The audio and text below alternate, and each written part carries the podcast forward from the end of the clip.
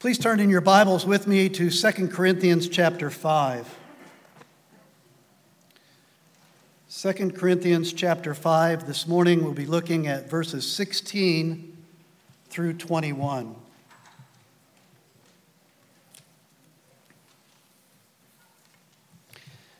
This is God's Word. It is revealed truth from heaven. It'll transform your life It'll guide and direct you. It will lead you to the only true Savior. Please give it your full attention. Beginning in verse 16 of 2 Corinthians 5.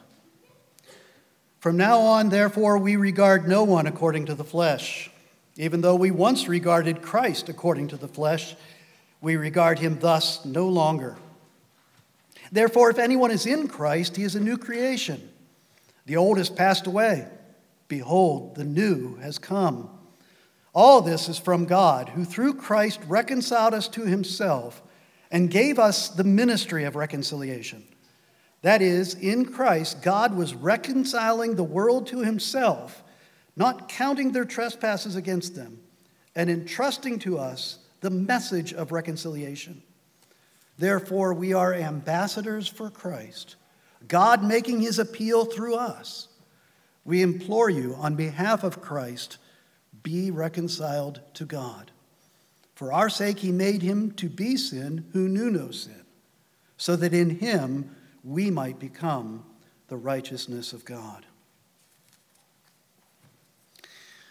A few days ago, I was reading an article about family estrangement.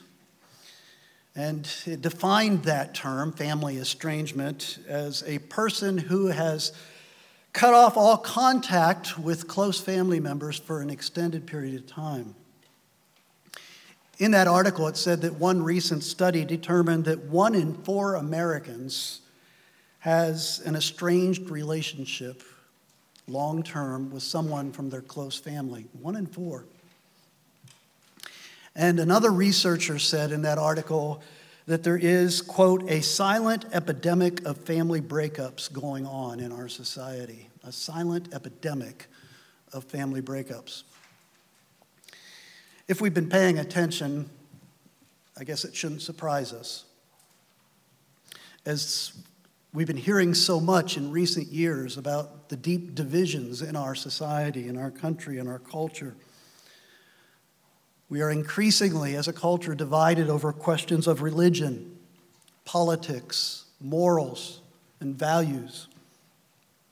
And as those divides deepen, we can only expect that this is going to become a greater problem the breakup, not just of families, but every other close relationship. We were created to be in loving, harmonious relationships. We were created for that. The Bible teaches that the true God, the creator God, the God of the universe, is a trinity, is the term we apply to it. He's three persons in one God. There's great, great mystery to there. Something that our small human brains cannot comprehend. But the scripture reveal it to be true. That God is eternally Father, Son, and Holy Spirit. Three persons in loving and harmonious relationship from eternity past to eternity future. That's the God who created us. That's the God whom we serve. And the scriptures teach that we are made in his image. What that means is that we're made for relationship. We need relationship. At the very core of our being, we need to be in community, to be in fellowship with others. And particularly, we need a family. We were created to need a family. Broken relationships in our families are due to the fall, what the Bible calls the first sin, when Adam and Eve sinned in the Garden of Eden.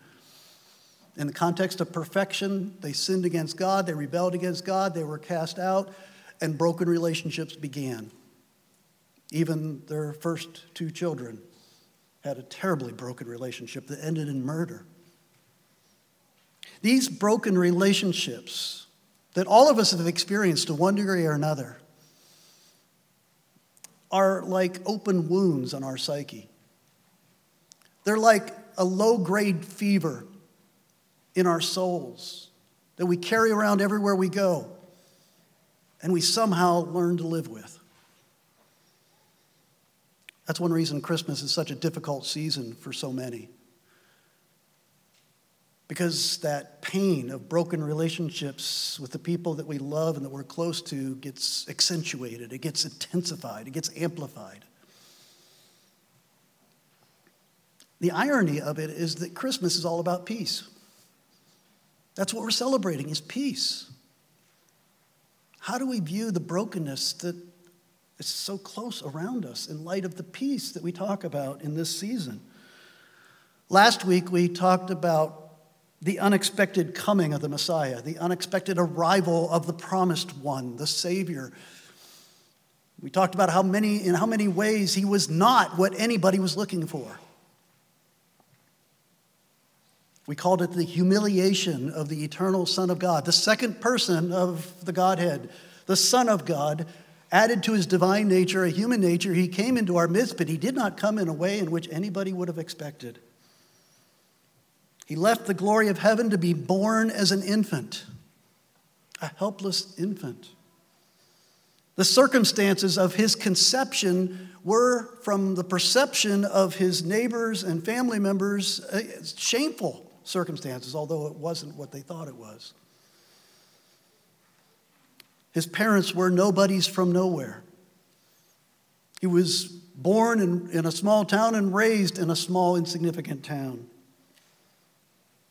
He was born in an animal stable and laid in a feeding trough. And those that were first, the first witnesses to his birth were the lowly shepherds, which had no respect in society. That was last week. We looked at his unexpected arrival. The only evidence of the divinity and the glory of the eternal Son of God that was seen at the first coming of Christ was when the angels appeared to those shepherds they said, I bring you good news. Unto you is born this day in the city of David a Savior. That would sound good to people in the first century. They were looking for a Savior. I don't know that Americans are looking for a Savior that much. Anybody asked you how you're doing, your knee jerk reaction is, I'm fine. You're fine, maybe relative to where you've been or where you're going or the people around you, but in the eyes of a holy God, you're not fine. The relationships in your life are not fine. We Americans need a Savior, but we find it hard to admit to that. This week, I want to talk about the unexpected purpose of Christ's coming. His arrival was unexpected, but it's the purpose of his coming that people did not understand and people still don't understand to such a great degree. Why? did he come and why did he come in the way in which he came?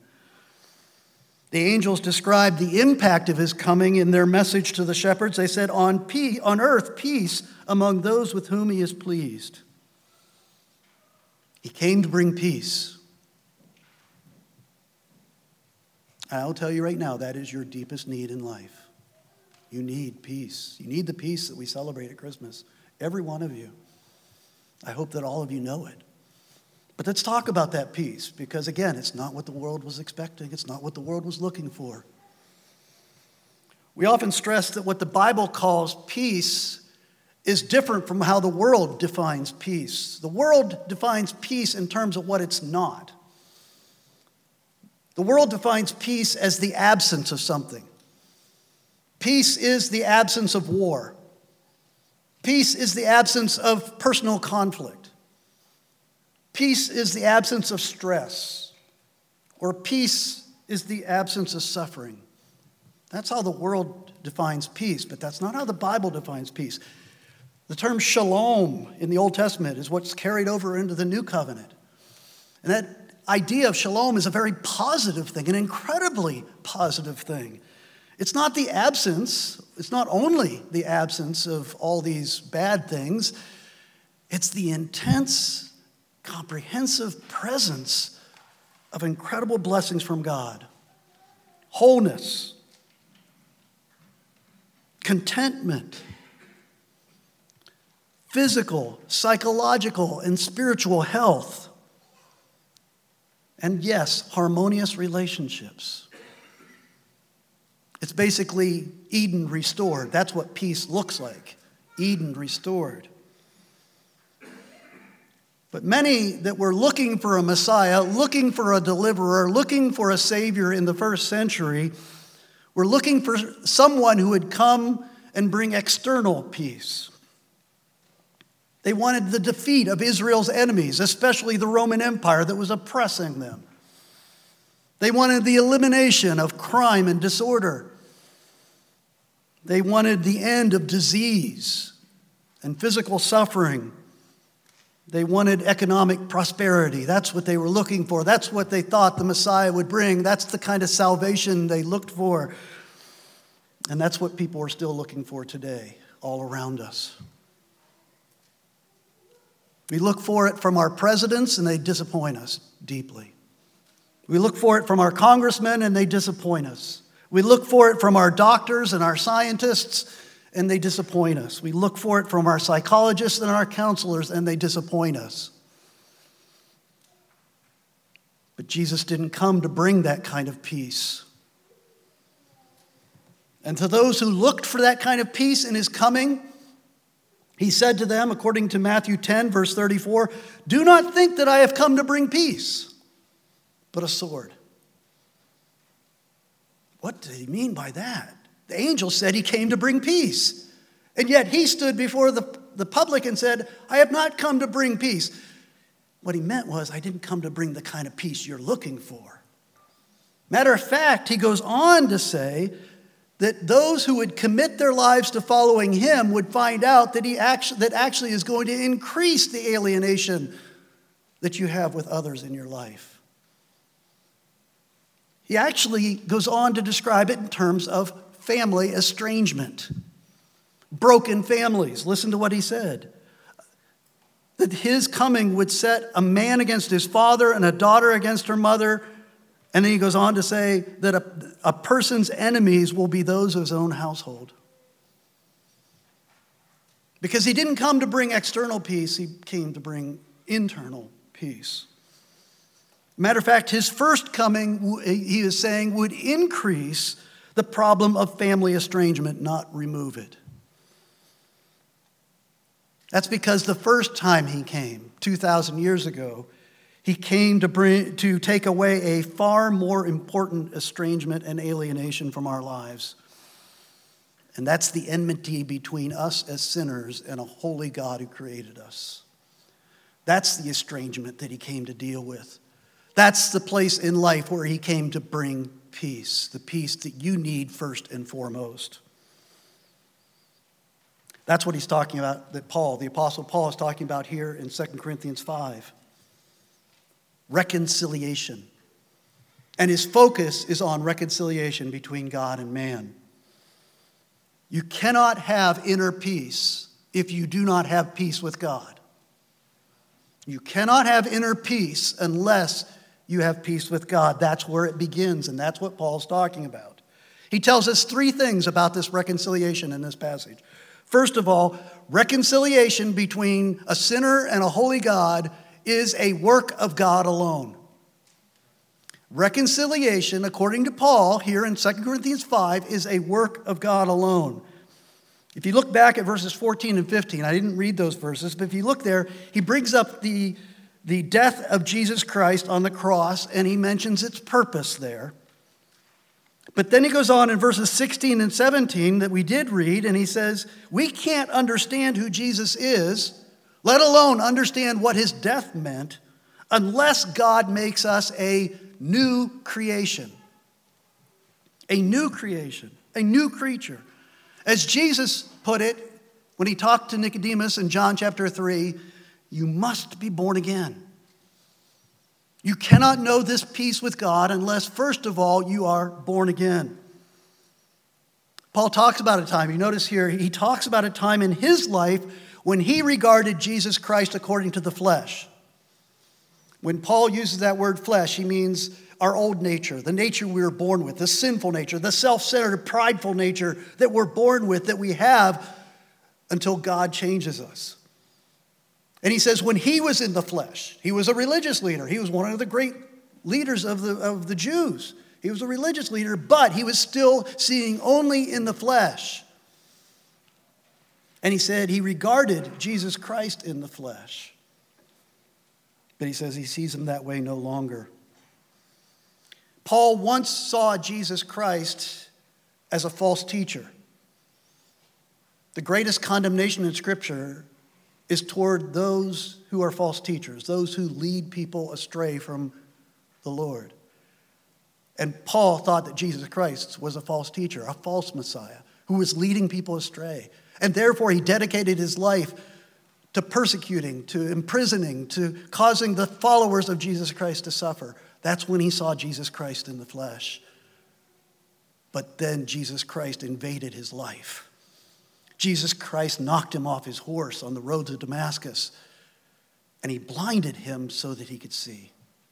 He blinded him physically, but he opened his eyes spiritually to see who Jesus Christ really was and to begin to understand why Jesus came the way he came and died the way he died and was raised from the dead. In Romans chapter 8, verses 5 and 7, it says, For those who live according to the flesh set their minds on the things of the flesh, but those who live according to the Spirit, those who have been recreated, those who have been made new creations, who live according to the Spirit, set their minds on the things of the Spirit. The mind that is set on the flesh is hostile to God, for it does not submit to God's law. Indeed, it cannot.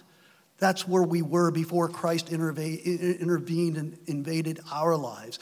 We were hostile to God. Now, we probably wouldn't have said that. We wouldn't have labeled it that way. We wouldn't have understood ourselves that way. But as God looked at us, we were hostile to Him, the one true God. But it's interesting that Scripture, and especially here in 2 Corinthians 5, Paul is making the point that that wasn't our main problem. That's not our primary problem. That's not our foundational problem in life that we are hostile to God in, our, in the flesh, in our old nature. That's not the main thing that needs to be fixed. The prophet Isaiah tells us what our main primary problem is in Isaiah chapter 59, verses 1 and 2, where it says, Behold, the Lord's hand is not shortened, that it cannot save, or his ear dull, that it cannot hear. But your iniquities have made a separation between you and your God, and your sins have hidden his face from you so that he does not hear. If you do not know Jesus Christ as your Lord and Savior this morning, God is angry at you. Not a popular message these days, but He is angry at us when we are only in the flesh, before we are newly created and born again. God is angry at us. The wrath of God is upon us because of our sins. Every way in our thought, word, and deed in which we have not measured up to the perfect law of God, the perfect righteousness of God, is more offensive to a holy God than we can understand. He cannot look upon sin, he certainly cannot have fellowship with sin. And his wrath remains upon us while we are in the flesh, outside of Christ. There are churches where you can go and hear a wrathless Christianity and a wrathless gospel, where they will talk about a God who loves you no matter what, and he's just waiting for you to stop being mad at him and, come, and stop being indifferent to him and come and serve him. But that's not the God of the scriptures. Our hostility towards God is a big problem, don't get me wrong. It's a huge problem, but it's not our primary problem. It's not what needs to be fixed first. What needs to be fixed first is God's anger towards us, God's wrath towards us. And that is the work of God alone to deal with his anger and wrath towards us. It's his work alone to remove it. That's what Paul's saying in verse 18 when he says, All this is from God. All of this. Totally universal statement. All of this is from God looking back, what, all of what? Back in verse 19, I'm, I'm sorry, in verse 17, He's talking about the work of making us a new creation. We can't create ourselves. We can't create spiritual life within us. God has to do that. It's just like the original creation of the universe. He spoke and it, and it happened. God has to create that new life in you. And so all of this is from God. He's partly talking about what he's just mentioned about the new creation that happens in the heart of a sinner so that somebody who's in the flesh now becomes in the spirit so that they can see and hear and believe the truth. But the second thing that he's talking about that is the work of God alone is the important part in verses 18 and 19. It's that reality that we now see as new creations, born again believers, where he says twice, God has reconciled us to himself. That's the phrase I want you to remember today. God has reconciled us to himself. It's his work and his work alone. He has done all that needs to be done in order for us to be at peace with our Creator. How? If it's God's work, how did it happen? How did God do this? Well, he goes, Paul goes on to say that this reconciliation is only in Jesus Christ. In verses 18 and 19, when he says that twice that God has reconciled us to himself, he says it two ways. He has reconciled us to himself with or um, through Christ, and then he says it again in Christ. Through Christ and in Christ. That's the only way that we can be at peace with God. Paul defines the work of Christ in saving us in that most important way in verse 19 by saying that God in Christ is not counting their trespasses against them. He pardoned us. He did not hold us accountable for the sins that we've committed. It's like a presidential pardon. It's a one time legal statement that clears the record completely. Not only takes every offense off the record, but on the record it says that you've obeyed in every way. It's a one time declaration, legal declaration before the law of God, where God pronounces you not only forgiven and clean in his sight, but righteous, wearing the righteousness of Christ. That's what he's talking about in verse 19. But he hasn't quite gotten to the core of how God reconciled us to himself yet. He does that in verse 21 because that's where God himself takes care of his wrath and anger towards us because of our sin. He says in verse 21 For our sake, don't miss that first phrase, for our sake, he made him to be sin who knew no sin, so that in him we might become the righteousness of God. There is the gospel of God in a very pithy statement. He made him who knew no sin to be sin for our sake, so that we might become the righteousness of God. It's that incomprehensible work of the Son of God on the cross. For God so loved the world that he gave his only begotten Son that he would come and live a perfect life in our midst and then offer up that perfect human life in, in union with his divine nature. He offered up his perfect human life as a sacrifice and shed his blood for our sins on the cross. And God poured out his wrath upon him. That verse we read from Isaiah 59 said that, that our sins have caused God to turn his back upon us, to hide his face from us. That's what happened to Jesus at the cross because that's what we deserved in the anger and wrath of God. And God the Father poured out his wrath upon his own Son, the only human being who didn't deserve to suffer at all for sin. He made him to be sin who knew no sin, so that we might become the righteousness of God. As Paul puts it succinctly in Galatians chapter 3, Christ redeemed us from the curse of the law by becoming a curse for us. That's why Jesus' last words as he breathed his last on the cross were, It is finished. The penalty has been paid, the wrath has been poured out. There is not a single drop of God's wrath left in the cup of his wrath. And that brings us to that celebratory passage of Romans chapter 5, where Paul brings it all together for us. He says in Romans 5, verse 6 For while we were still weak, at the right time, Christ died for the ungodly. Verse 8 God shows his love for us in that while we were still sinners, Christ died for us. Since therefore we have now been justified by his blood, much more shall we be saved from him by him from the wrath of God. For while we were enemies, we were reconciled to God. Just think about that phrase in light of all we've been saying. While we were God's enemies, we were reconciled to him by the death of his son. Much more, now that we are reconciled, shall we be saved by his life.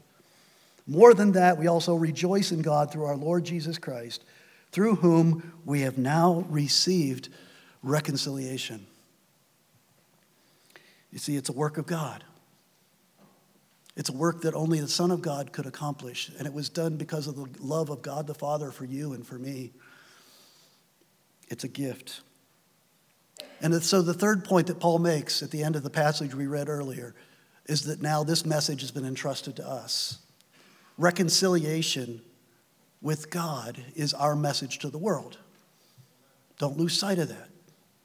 We're not here to work for social justice. We're not here to help people get better lives. We're not here to serve the poor. All those things are good.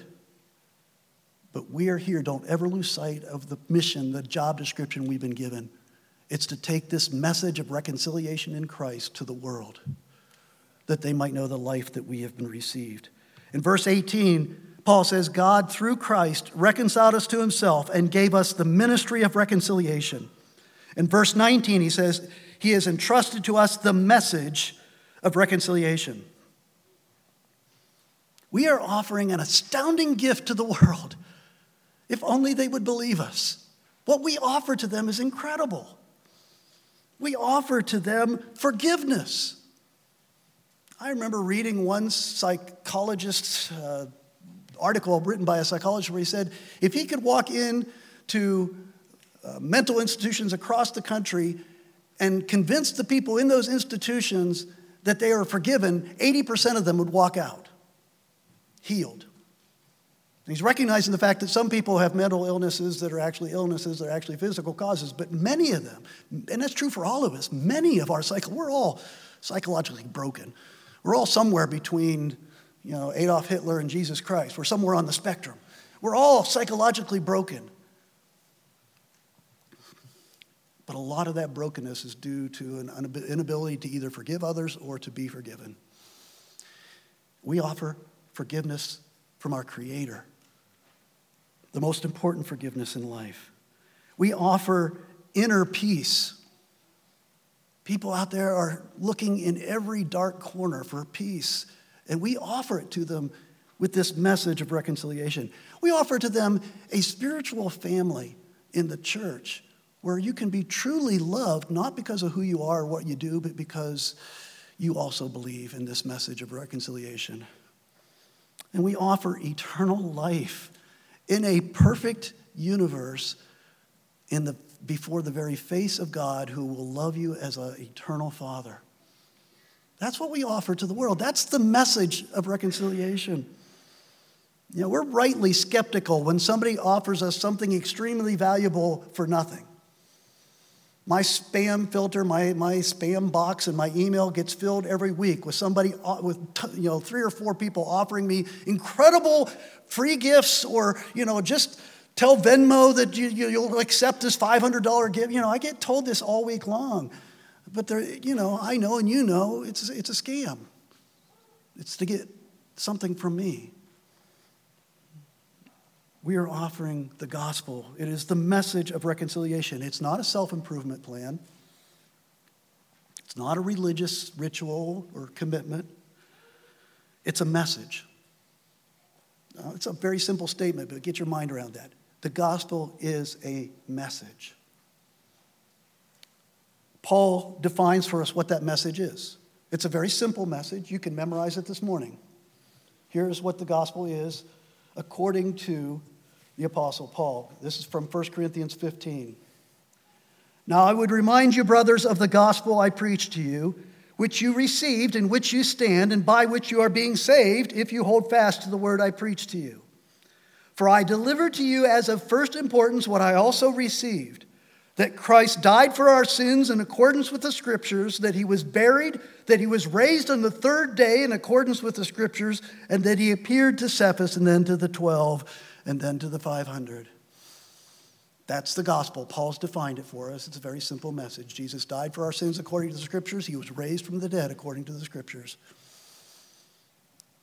And those who will believe and trust in him will be given all these wonderful eternal gifts free of charge.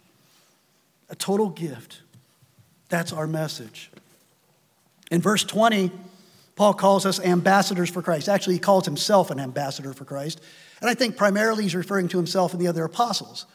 Because the 12, the, the 12, uh, you know, the 11 plus Paul is the 12th, they were given special and unique authority as representatives of Jesus Christ to actually speak on his behalf and to write the New Testament on his behalf.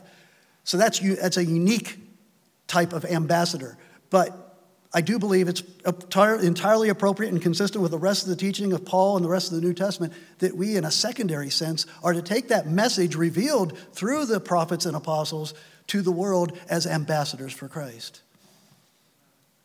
We represent Christ and we take his word and the message of his saving work to the world.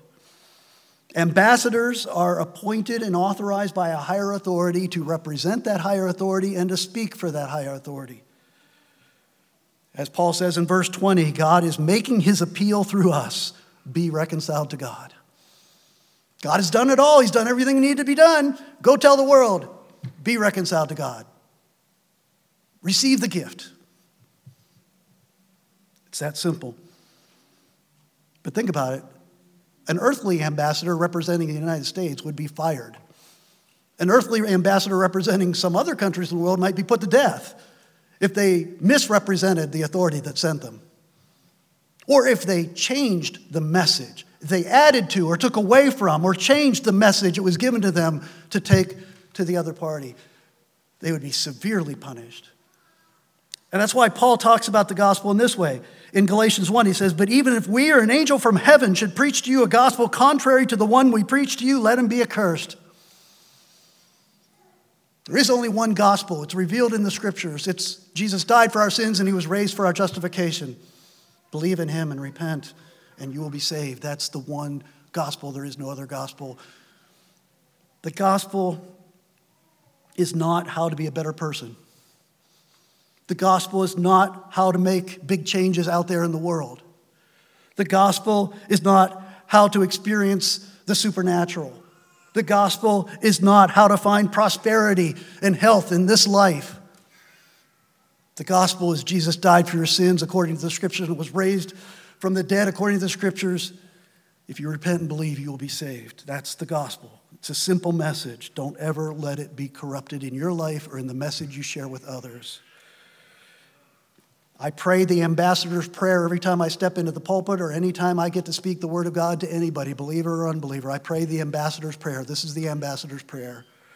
Lord, help me to represent Jesus Christ well and help me to communicate his message accurately. Christmas is about peace on earth. It's about a peace that will pass all understanding. A peace that if you're, out, if you're in the flesh, you'll never understand it. But if God has made you a new creation, if He's opened your spiritual eyes and opened your spiritual ears and changed your, your heart so that you are able to hear and understand, you're going to see that this is a peace that passes all understanding that will transform your life. God sent us a Savior, and that Savior was not a doctor. That Savior was not a scientist.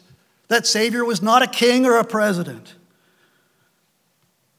That Savior was a carpenter who lived a perfect life, shared his Father's message accurately and perfectly, and then offered up his life as a sacrifice in your place and died for you so that your sins might be forgiven, so that God would not be angry at you any longer that you would be forgiven and given the gift of perfect righteousness so that you would be adopted into God's family and that God would be your loving Heavenly Father from this day on until all eternity. And that you would experience eternity in His presence in a perfect universe. That's the kind of Savior he sent. Let me conclude by just reading a nice summary of all that we've talked about from Colossians chapter 1, verses 20 and 21. The Apostle Paul says there, For in Christ all the fullness of God was pleased to dwell, and through him to reconcile to himself all things, whether on earth or in heaven, making peace by the blood of his cross. And you, who once were alienated and hostile in mind, doing evil deeds, he has now reconciled in the body of flesh by his death in order to present you holy and blameless and above reproach before him. Praise God for his great gift. Let's pray. Father, thank you for the peace that Christ gives. We have sought peace in our lives, our prior lives in the flesh, in so many places, in so many ways, in so many relationships. But it's only in Christ that we have found perfect peace. And that is the peace that we needed with you as our creator and our judge. Lord, thank you for what Christ has done. Thank you for opening our eyes to see it. Thank you for opening our ears. Thank you for making us alive for giving us hearts that desire to know you and to believe the truth. And Lord, thank you for the Holy Spirit that continually works in us to conform us to the image, the perfect image of Jesus Christ. Help us, continue to help us in that way.